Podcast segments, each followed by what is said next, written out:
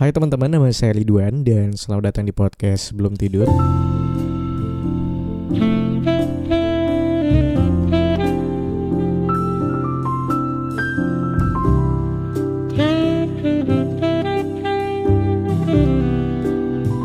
Selamat pagi, siang, sore, malam.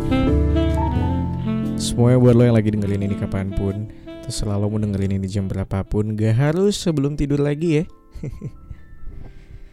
Kayak Gue pernah bilang Podcast sebelum tidur tidak harus lo dengarkan sebelum tidur. Mau lo dengerin siang-siang pas lagi kerja Walaupun gue tahu efek sampingnya adalah lo ngantuk Lo tidur siang kerjaan lo kelar habis itu. Kelar, kelar dalam artian bukan berarti sel selesai ya. Tapi kayak Skip Apa kabar lo semua? Mudah-mudahan lo semua bisa segera divaksin. Kalau misalnya lo belum divaksin Kalau udah Alhamdulillah. Yang paling penting sehat walafiat. Hari ini gue dapet kabar yang gak mengenakan. Sebenarnya kayak uh, Gue dapet kabar Kalau orang tua gue Bapak, ibu Abang gue tiba-tiba demam. Terus gue bilang kok bisa demamnya berbarengan? And then gue tanya ke bokap gue Masih bisa nyium bau nggak? Dia bilang enggak. Oh ya udah positif covid. Aduh pusing banget. Apalagi sebenarnya ayah saya itu kerjanya di kampung ya. Karena dia di pabrik kelapa sawit Jauh dari kota Rumah sakit juga jauh. Dia hidup sendirian di sana paling cuma ada ya bibi yang masakin setiap hari. Cuma nggak nggak tidur di sana juga jadi benar-benar sendirian um, cukup worry ya karena bang saya dan ibu saya ada di Pontianak um, sementara bapak saya lebih tua sakit sendirian di di sana and then um, di momen itu awalnya bapak saya nggak mau dibawa ke Pontianak biasalah orang tua kadang-kadang ada yang keras kepala. Nah ini bapak saya ini keras kepala juga nih. Sampai akhirnya saya memaksa dari Jakarta bilang pulang ke Pontianak. Gimana caranya pulang ke Pontianak? Karena takutnya kalau ada apa-apa susah jauh dari rumah sakit. Amit-amit kalau sampai sesak nafas mau cari oksigen di mana di sana. Saya kira dia pulang. Begitu pulang, dengar kabar ternyata bapak saya tuh nggak makan selama empat hari dari hari Senin sampai hari Kamis hari ini saya upload podcast sebelum tidur kenapa nggak makan? Karena dia bilang kalau makan nggak enak hambar. Ya memang begitu pak. Ngomong-ngomong harus makan. Momen ini menyebalkannya setengah mati nih ya jauh dari rumah nggak bisa ngurus. Orang tua tuh menyebalkan banget. Cuma ya udahlah ya, mau doa ya teman-teman, mudah-mudahan kedua orang tua saya sehat walafiat, abang saya juga sehat walafiat, sembuh dari penyakit bangsat ini. Anyway, malam ini gue belum tahu mau ngasih judul apa. Cuma aku tahu apa poin yang pengen aku bicarakan di sini. ya iyalah masa nggak tahu. Hari ini aku pengen ngomongin tentang kebencian teman-teman. Why? um, karena kayaknya ini termasuk perasaan emosi yang baru aja aku alamin belakangan ini yang akhirnya baru aja aku telaah kalau ternyata aku udah cukup cukup berubah ya aku bisa bilang dulu aku orang yang cukup pendendam dulu tuh bukan dulu yang lama banget bahkan kayak aku baru-baru ini akhirnya bisa meredam rasa benciku meredam rasa dendamku terhadap orang-orang yang dulu mungkin pernah menyakitiku gitu. Dulu tuh aku cukup mendendam banget kayak ketika ada orang yang pernah nyakitin aku gitu ya. Aku tuh bisa kayak awas ya tunggu ya abis ini aku tunjukin kalau aku bisa lebih baik dan kau akan merasa menyesal. Pernah ngata-ngatain aku. Dulu kan aku nggak bisa banget ya direndahin. Ketika ada yang rendahinku, aku bisa kayak gertak banget walaupun bukan gertak ke orangnya ya tapi lebih gertak ke diri sendiri kayak jadi lebih kepacu pengen jadi lebih baik gitu which is itu hal yang baik sebenarnya cuma ada rasa dendam juga ada rasa motivasi yang jahat gitu. Even aku tahu aku pengen jadi orang yang lebih baik tapi motivasinya jahat motivasinya jelek. Pengen ngerendahin balik orang yang itu. Orang yang rendahin aku tuh jadi pengen aku rendahin balik dan menurutku itu bukan hal yang sehat ya. Sampai akhirnya belakangan makin ke sini aku merasa kayak apa ya? Kayak capek. Satu capek dalam artian gini ketika aku punya rasa dendam punya rasa benci sama orang lain tuh ngebuat aku jadi punya waktu punya tenaga lebih yang harus di dipakai untuk memikirkan aduh sorry sakit. Dipakai untuk mikirin orang tersebut dipakai untuk ngeluarin emosi negatifku untuk kayak ngebenci kayak ah harus diapain nih orang nih ada ada ada ada banyak tenaga ya tenaga emosi atau mungkin emosi negatif kali ya. I don't know what I have to say. Emosi negatif yang ngebuat aku kayak awas nih orang nih. Lihat aja nih ntar nih. Akhirnya makin lama makin lama aku tuh ngerasa capek sendiri. Kayak anjing ternyata ngebenci orang aja punya dendam sama orang lain aja itu harus mengeluarkan energi yang gede emosi yang gede ini ngeluarin energi yang gede sampai akhirnya aku capek sendiri dan selain itu, selain ngeluarin energi yang gede, emosi yang gak baik juga, aku tuh jadi merasa kayak gak tenang, gelisah. Kayak apa ya? Apa yang bisa aku lakukan nih untuk bisa ngebales nih? Akhirnya aku gelisah, gelisah, gelisah terus-terusan. Dan akhirnya kayaknya baru tahun ini kali ya 2021 ya atau 2020 maybe. 2021 deh awal-awal 2021 akhirnya aku merasa kayak lebih tidak peduli. Lebih cuek lagi untuk tidak memikirkan tentang orang lain. Tidak peduli tentang apa yang mungkin dia pernah lakuin ke aku somehow ternyata itu ngebuat aku lebih tidak banyak mengeluarkan energi negatif. Um, jadi kayak energinya positif, emosinya juga positif.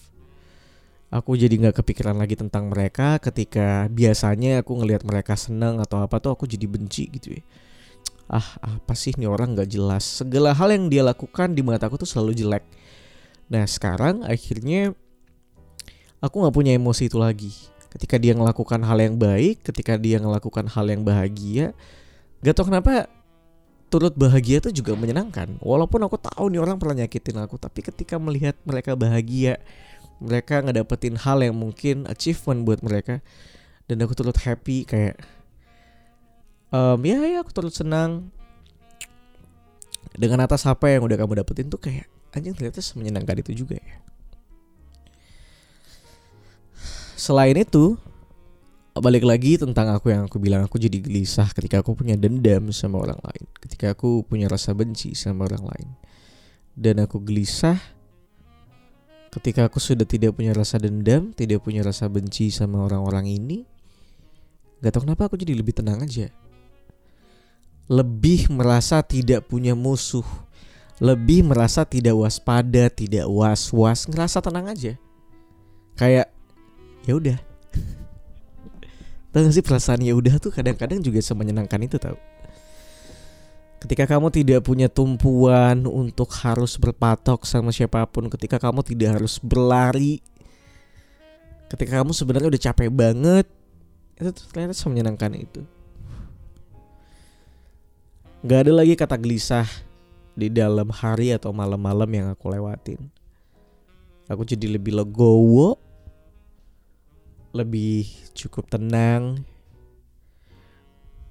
lebih cukup bisa um, untuk fokus, iya lebih bisa untuk fokus ngelihat diriku sendiri kayak lebih fokus, lebih bisa memprioritasin ngepeliharain diri sendiri kayak oh ternyata aku ada hal yang mungkin ini harus aku perbaikin. Oh ini yang lagi harus aku kejar dulu buat diriku sendiri. Um, segala hal-hal baik tuh pelan-pelan tumbuh. Dan ngebuat aku jadi lebih tenang aja gitu kayak tidak ada rasa untuk untuk ngebales dendam tidak ada rasa untuk ngebenci itu kayak ngebuat aku ya tenang aja. I got no enemy. Aku ngerasa nggak punya musuh walaupun mungkin aku nggak punya teman baik yang banyak lagi tapi aku merasa tenang. That's why mungkin judul yang tepat adalah tidak membenci orang lain tuh ternyata semenyenangkan itu gitu. Ngebuat kita jadi bisa lebih apa ya tenang. Lagi sih selain tenang gitu. Kadang aku pengen bilang ke orang-orang ngapain sih? Kadang gini. Mungkin emang berat ya tidak membenci orang yang mungkin melakukan atau pernah melakukan hal yang jahat buat kita berat berat banget memang tapi aku yakin banget pelan-pelan tuh sebenarnya bisa kok diolah perasaan dan emosinya. Walaupun kadang-kadang kita nggak bisa maksain yang namanya tersinggung ketika ada orang ngelakuin hal yang jahat sama kita. Nggak usah jauh-jauh men. Atar, ini sahabat deketku dari kelas 2 SMP sampai sekarang kita masih duo brothers yang klop banget. Sampai sekarang masih ada kok momen-momen dia bikin aku tersinggung. Masih lah masih ada. Pun aku yakin aku juga pernah ada momen-momen mungkin bikin dia tersinggung atau nyakitin dia dari segala perkataanku atau ucapanku. Cuma itu nggak ngebuat aku benci sama dia atau nggak usah atar deh ya mungkin teman-teman dekatku yang lain gitu ya atau teman-teman yang nggak deket-deket banget tapi mungkin nyinggung perasaanku gitu ya udah sekedar tersinggung tapi hari itu kelar. Aku nggak ada punya rasa benci sama dia. Ya udah. He's my friend he's my friend. That's enough. Ketika hari itu mungkin dia nyebelin ya udah anggaplah itu hari yang menjadi ya hari dia menjadi menyebalkan aja. Hari itu dia menyebalkan besok belum tentu dia menyebalkan lagi kok. Jadi kayak gak usah menjadikan momen ketika dia menyebalkan itu jadi alasan kamu benci dia berkepanjangan. Udah ketika hari itu dia menyebalkan besok kita baikan lagi kok. Udah. Ambil situ aja kayak ketika kamu boleh baper tapi udah jangan berlebihan jangan berkeper jangan berkepanjangan. It's, itu udah sangat-sangat menyenangkan. Bullshit kamu nggak bisa nahan rasa tersinggungmu ketika kamu disakitin. Bullshit. Nggak apa-apa tersinggung tapi jangan ada rasa kebencian yang berkepanjangan. Be kebencian yang berkepanjangan tuh ngebuat kita jadi kayak nggak tenang. I don't know ya. Ini tuh cuma omongan sotoiku aja. Aku bukan psikolog yang tahu tentang teori. Cuma ternyata ketika aku menerapkan ini I don't know. Mungkin kamu bisa menerapkan dan merasakan hal yang sama tenangnya kayak aku.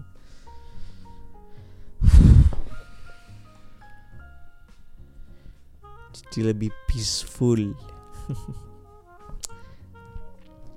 udah 13 menit. Gue nggak pengen ngomong panjang-panjang. Oh ya yeah, aku pengen bacain di Instagram ya. Karena aku pernah bilang aku juga pengen membacakan cerita-cerita. Dikit aja. Nggak apa-apa deh malam ini aku pengen lebih agak panjang dikit. Ada dari Uswatun Hasanah. Dia nge DM ku melalui Instagram. Hai um, Uswatun Hasanah. Selamat malam Karidun Handoko Selamat malam Bikinin PST tentang dilema tentang jodoh dong Hihihi Gak apa-apa lah aku bahas di sini aja malam ini. Aku setiap sebelum tidur selalu nggak ketinggalan PST yang terbarunya. Semangat bikin konten PST-nya. Dengerin PST Kariduan asli emang dijadi obat tidur aku tiap malam. Iya karena setiap aku ngomong berasa bikin orang ngantuk. berasa ditemenin. Semoga Kariduan baca DM-ku ya. Ay, aku baca kok. Semangat terus buat PST seterusnya. Amin. Ini aku udah seminggu ini ngupload mulu nih. Yakin dong banyak yang menikmati dan banyak diterima di kalangan remaja Cila Gak apa-apa Gak tau kadang aku gak pede aja gitu Kayak udah udah gak yakin Sorry Kayak gak yakin masih banyak yang dengerin Bicara tentang dilema tentang jodoh Men, suatu sorry banget sebenarnya aku tuh juga nggak mengerti tentang dilema tentang jodoh karena apa? Karena pun aku tidak tahu jodohku siapa, pacar nggak punya, gebetan nggak punya, orang yang lagi pengen diincar juga nggak ada.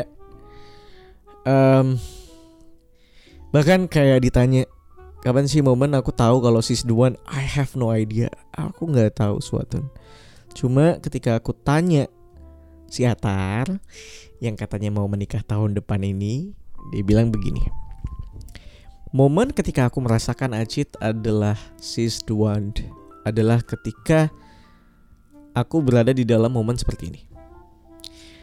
Aku bisa meluapkan emosi bahagiaku ke Acit aku juga oh gini gini sorry, sorry. ketika aku bahagia aku bisa nyari Acit ketika aku sedih aku bisa nyari Acit ketika aku jatuh sejatuh-jatuhnya. Aku nyari Acit ketika aku capek aku nyari Acit. Dari segala emosi yang aku rasain aku tuh bisa nyari Acit. Aku merasa dia tempat buat aku pulang.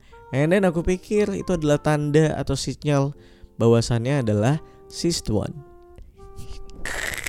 Anjing dia omongan sotoy aja ya. I have no idea. I have no idea Uswatun. Um, Cuma kata orang-orang tuh gitu ya Ketika mereka udah menikah kayak tanya Apa sih momen kayak Yang lo rasain Ketika lo yakin sama pasangan lo? Ya He's the one She's the one gitu. Kayak ya udah gue yakin sama dia. Mungkin lebih kepada kayak Ketika aku yakin berarti ya Ya dia orangnya.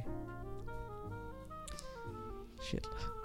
I have no idea Uswatun Cuma ya kayaknya ada ya ada benernya juga sih apa yang diomongin Natal itu kayak ketika kamu merasa dia adalah tempat buat kamu pulang menurutku itu udah lebih dari cukup. Oh iya ada satu hal juga dari satu lagu satu video klip yang aku suka banget dari Kunto Aji itu lagu Mercusuar.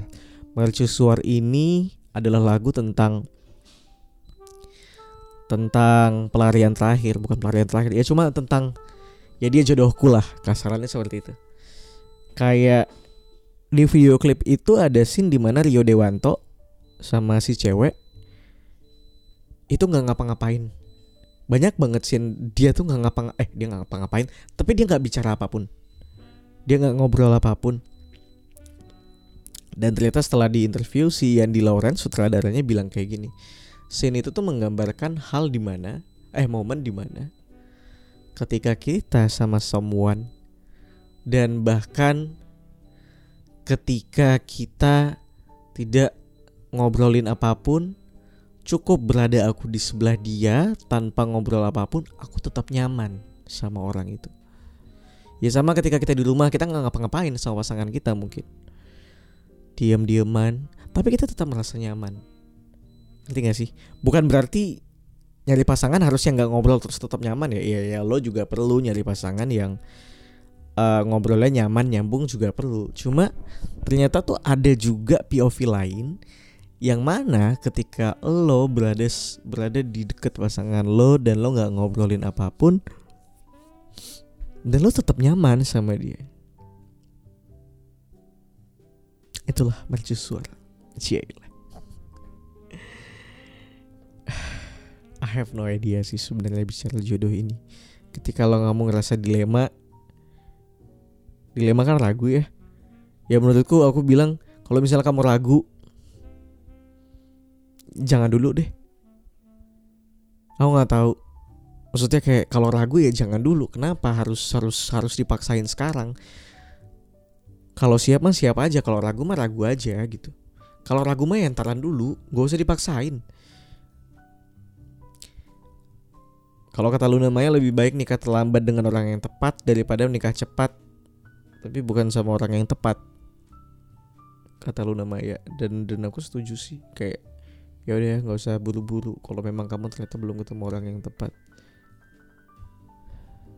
It's okay though buat tidak berlari cepat-cepat. Jalan pelan-pelan juga nyampe juga kan. Sama aja kan kalau ketika kamu punya tujuan yang sama mau lari mau jalan kan sebenarnya sama aja.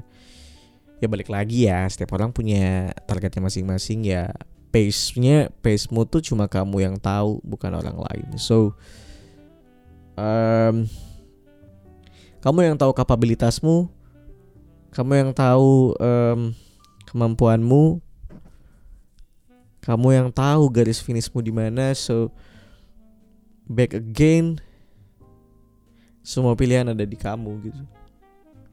Cuma yang bisa aku bilang ketika kamu yakin ya jalanin lakukan ketika kamu ragu ya pelan-pelan sabar dulu tunggu dulu gitu. Nggak usah langsung ragu terus kayak oh, sikat. Beberapa orang kan ada yang kayak gitu ya.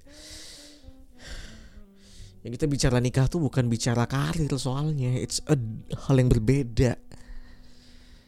Bicara nikah tuh kayak lo bicara karir, lo ragu lo sikat terus ternyata lo gak cocok lo bisa resign lo cari yang lain lagi and that's okay though. Lo bicara pernikahan lo ragu and then lo cerai itu kenangan yang buruk banget tau gak sih? Cerai dan resign tuh hal yang berbeda. Cerai itu hal yang menyebalkan banget.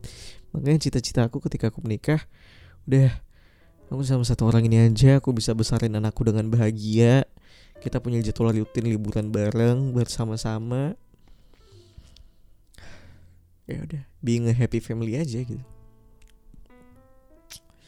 20 menit aku udah bacain cerita dari teman PST udah masuk tentang judul gue juga. Aku mau tidur udah jam 12 malam. See ya next week. Bye bye